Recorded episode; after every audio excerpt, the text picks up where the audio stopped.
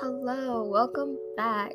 So, as you can see, I have changed a lot about my podcast, and now it is called My Honey Notes because I just needed a reboot on life after I just a lot of stuff has been happening this week, just kind of mentally. So, I thought this would be a good thing I could do for myself to keep myself motivated and like a positive mood. So, I'll probably be doing this more frequently, maybe every week to just kind of check up on how I'm doing in life. But yeah, I changed it to my honey notes, and this has actually been something that I've been working on since quarantine first started.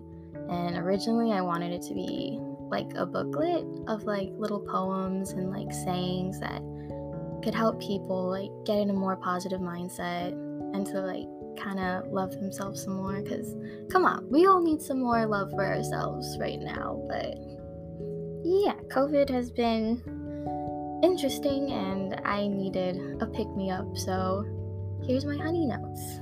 So it's probably like 2 a.m. last night that I was just kind of in a bad mindset. And I was like, I need to get myself out of this mindset.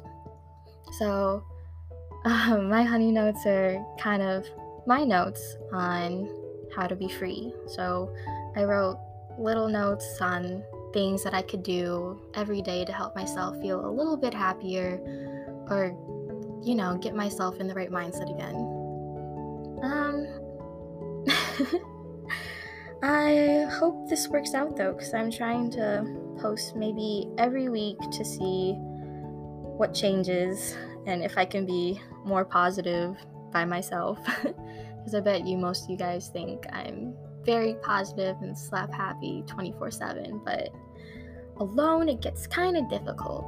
Especially during these times right now. It's hard being at home and like not seeing people or being far away from people. So, welcome to my honey notes. I changed it up a bit.